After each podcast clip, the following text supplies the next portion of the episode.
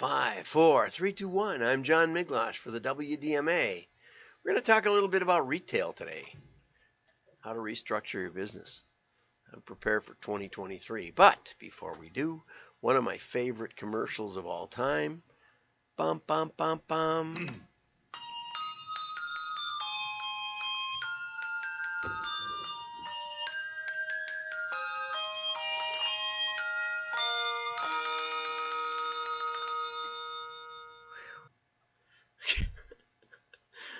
caught that, but this, the little one at the end goes whew, like that. Had that big solo at the end. they each have solos, I suppose, in a sense. Anyway, just happy fun. I have another one pulled out, but it's it's probably better in January, I would say. Anyway, so let's get over to the news, and we're going to start with Tom Fishburne, right, as usual. Let's see if we can get Tom Fishburne queued up. Yes, here it is. Safe is risky. Usually I don't put a commercial on the top of Tom Fishburne. I don't know why I did that today. I guess I'm just in the Christmas mood, right? So, how should we operate in this environment? And, you know, it's not clear whose roles are whose roles. And the first is play it safe. Cut, this sounds like a CFO because as we'll find out as we go through the article today, uh, basically two thirds of CFOs are saying play it safe, which is normal. Play it safe, cut spending, pull back investment, no big moves, wait and see. Anything else? We also have to completely reinvent how we do business. Okay, so we're going to talk about that a little bit. We're going to talk about reinventing how you do business and something that I think both CEOs and CFOs alike. Right? I think that's what's going to be the fun part. So Tom says he drew this cartoon in response to two studies that came out this week. They seem to capture the mixed signals that businesses are grappling with as they look at 2022. Okay? Deloitte CFO Signals report partly tracks the aversion of CFOs the risk aversion of CFOs. Over time, Deloitte found that only 29% of CFOs say this is a good time to take greater risks. Right. We would rather sink slowly than try out new bailing equipment. As Tom will point out shortly, this is the lowest point. Now, this is what, you know, sorry, Tom, but this is the lowest point since the second quarter of 2020. What is that, 18 months ago? The lowest point since what? Since not even two years ago. And, uh, which was the lowest since they started tracking in all the way back to 2015, 2015. They didn't even go back to 2008. So this is a nice index and it'll be good, you know, in the next 20 or 30 years. But to be honest, Ah, that's not worth. I don't think that's worth mentioning. I don't think you should have thrown that in there, Tom. Okay. At the same time, a new study from Alix Partners found that 98% of CEOs, 98% of CEOs and senior execs say they need to overhaul their business within the next three years. Okay. Simultaneous pressure both to stay the course and completely change everything. And I'm going to tell you how you can do that in just a second here.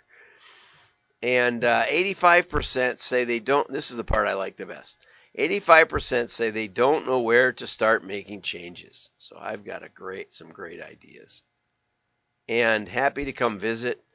Uh, we've changed industries, we've changed companies, we've pivoted them overnight and doubled their size overnight or in six months. So there's opportunity, and that's the crazy part.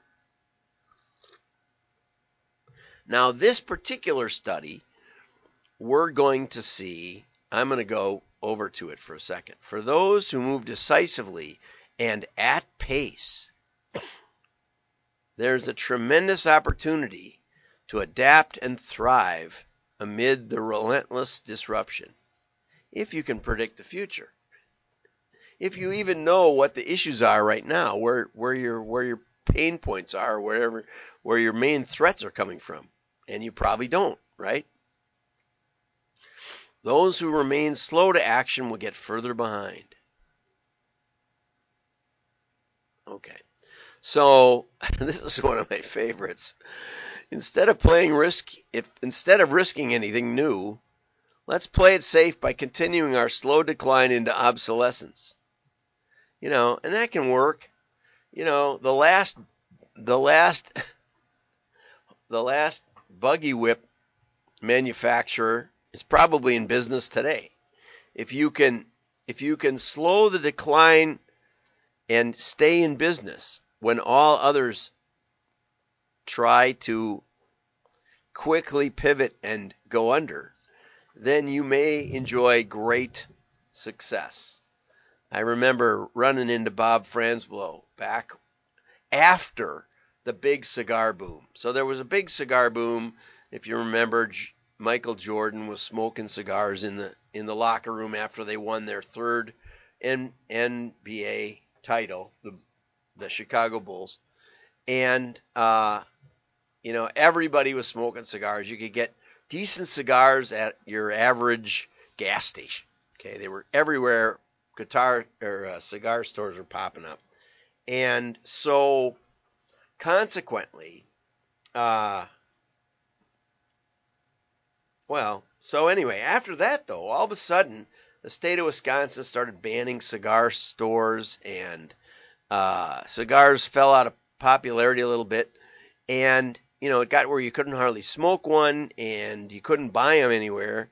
And so I ran into Bob at a DMA or something, and I said, Bob, you know how are things going since they're legislating cigars out of existence? And he looks me straight in the eye and he smiles and he says, Best year ever. So, if you're the last man standing, there's kind of two strategies. That's one. Okay. Now let's get over to the disruption index. Okay, so relentless. Okay, so here's the thing. Uh, relentless disrupt, dis, disruption has 75% of CEOs anxious that their company isn't adapting quick enough. You know, it wouldn't surprise me if the same, if the, if the same, that same concept wasn't around in like 1960, right? Or in 1971, you know, when I was in high school and inflation started heating up. Uh, or let's see, was about 77 when it was getting to be 20% a year. Uh, 57%, 85% struggle where to know where to start. This is sort of a pre-summary here. Um, as of the 18% of respondents who classify themselves as growth leaders, so it's a self classification. 57% are changing their models now. So they're growth leaders and they're going to change their business. Got it? Okay, got it? And uh, so in this environment, 85% don't know where to start, but they need to change right away. Okay? And, you know, it's like, okay, so your GPS quit working, you don't have a map, so make sure you turn somewhere.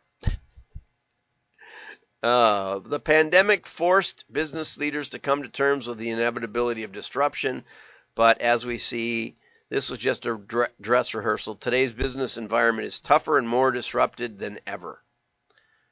You know, and I just don't agree with that. You know, when I got started in the distribution business back in 1978, I uh, you know, we we couldn't raise prices fast enough. It was a it was a terrible time. And I remember in '87 when I started my business, uh, when I first went off on my own, it was a terrible time. People were.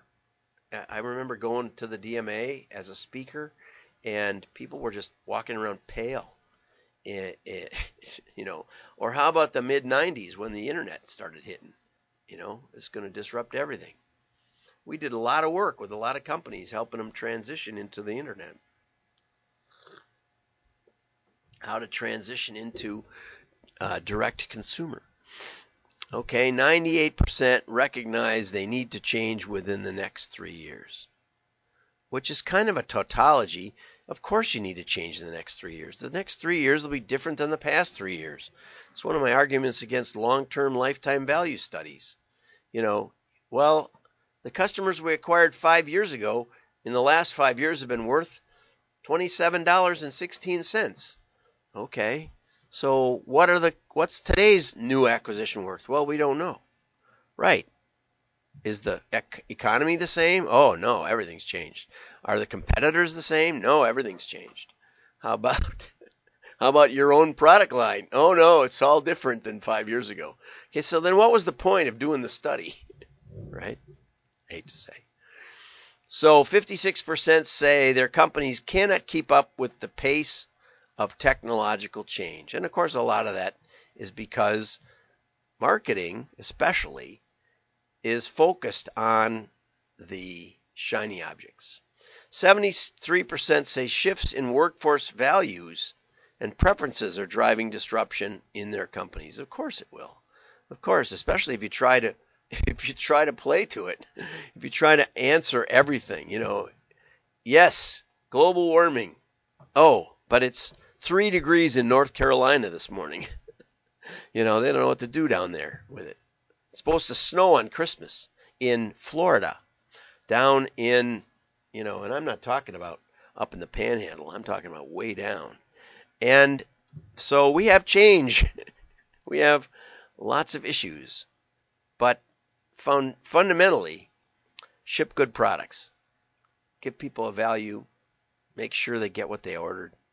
Those are the key. Those are the keys, right? Growth leaders in our survey, this was really funny set the pace when it comes to overall growth in their industry this year. Okay, so these people are telling you what they're going to do. They're going to change everything.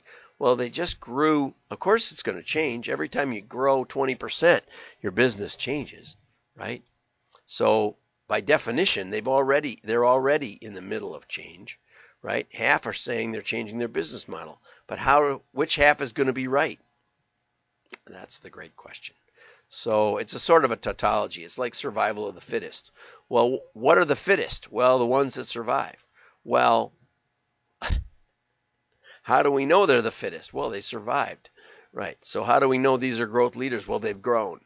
Well, are they going to keep growing? Hmm. It's hard to say, right? Mostly not.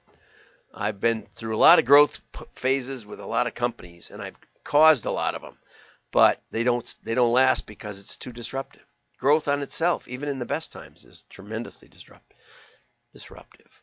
Okay? And if you think it's not, hang on because the owners of the company are probably going to sell out. And that'll be it. So, anyway, uh, you know, get somebody who's been around for more than 10 minutes, and maybe you'll come to this conclusion from Lee Peterson.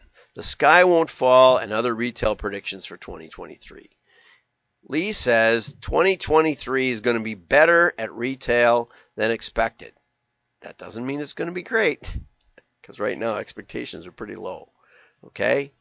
Uh, especially for those companies that appeal to the higher and lower ends of the market, you know, which are always probably the better places to be, either be on the high end or the low end.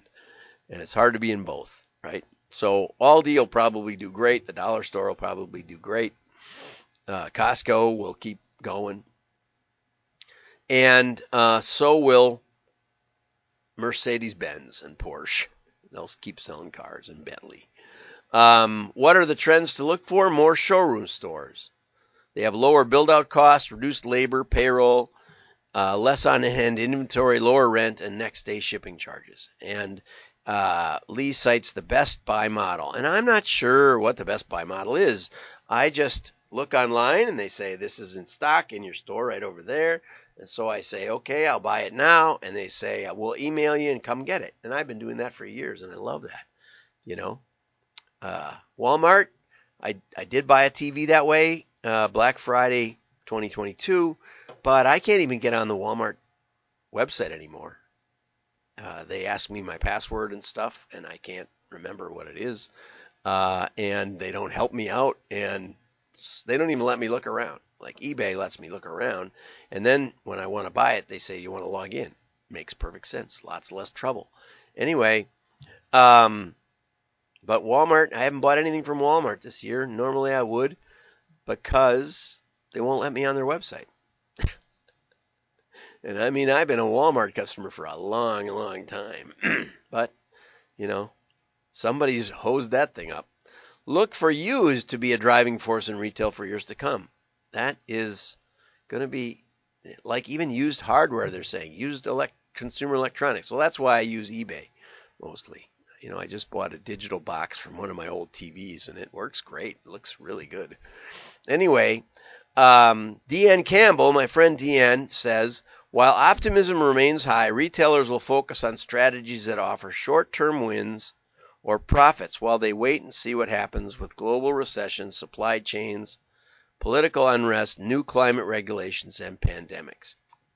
In short, retailers will make cautious moves rather than playing the longer game for 2023. Okay, so that was excellent from Deanne. That's why I did the article because she's featured in the comments. What I'd like to suggest is that the number one basic place to focus is in your marketing. What you want to do if you're a CFO is you want to put pressure on the marketing team and say, I want to know, I want accountability for your marketing. I don't want to just see the number of clicks. I want to see a provable return on investment. Okay? And that's almost impossible in digital because your website and where you and where orders are placed is not connected directly to the digital ads you're placing. so it's like the old days where where Procter and Gamble would put on TV commercials and then sales would go up, but they weren't sure who was buying or who saw the commercial and who didn't. Okay. Now, if you buy that strategy, and in 1987, when things were crazy going downhill, we won five out of five pitches in the ad agency I went to work for one week before the stock market fell, the biggest fall since the Great Depression, I think, in the fall of 1987. And uh, we won five out of five because we told CFOs and CEOs we can give you accountable advertising. It turned out that the ad manager from the company and the creative director from our ad agency did not want that. But if you're serious, if you're a CFO or a CEO who's serious about making changes and don't know where to start, here's a place you can start. There's a process called direct marketing. We're the Wisconsin Direct Marketing Association, although we had a great time in the Jingle Mingle.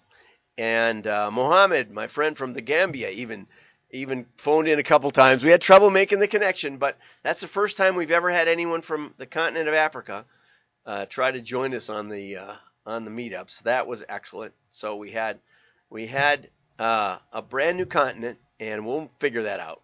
I'll figure that out with Mohammed one of these days, uh, maybe over the holidays. So Mohammed, if you're out there listening, make sure. And Vinny, I want to shout out to Vinny, who said that since he started watching these shows, he hasn't missed a single one.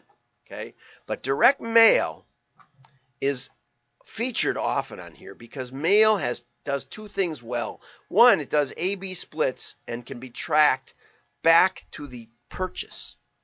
Okay, right to the purchase, even though there's no key code or whatever. We know who got mailed. We can tell if they click. We can tell if they uh, purchase, and we know 100% for sure whether that came from a mailer or didn't, which gives us a second kind of test, which the other media does not have, which is called a holdout test. So we can take, uh, we can do an offer or or or or a mailing and say, okay, let's not mail some. Let's mail some, let's not mail some, and let's see what the impact is. The incremental causal impact. So if you're a CFO, you know what that means, right? It, it isn't so much how will this machine tool make us money, but will this machine tool make us enough incremental raise in our net income that it pays for itself in, let's say, less than 18 months. You, if you apply that same logic, which you've been trained in, to the marketing department, most of your people will quit. Maybe good. But with some help, we can develop those same techniques into a self learning model. It doesn't depend on machine learning. It can, but it doesn't have to. And your marketing can get better and better and better and better in the midst of a recession. And I have helped 17 companies explosively grow. I've helped a lot of people, you know, turn around too, but explosive growth by implementing the principles of testing and direct marketing. And that's where you should start because it has the least impact on your operations, right? The least impact on your inventory and your personnel and all the rest. You can do things in marketing that can dramatically improve corporate performance without changing all the infrastructure. That's where you want to start. So have a great day. We'll have some more commercials and stuff for the rest of the week. My wife wants me to take off, but I enjoy doing this. So thanks for listening. Bye bye.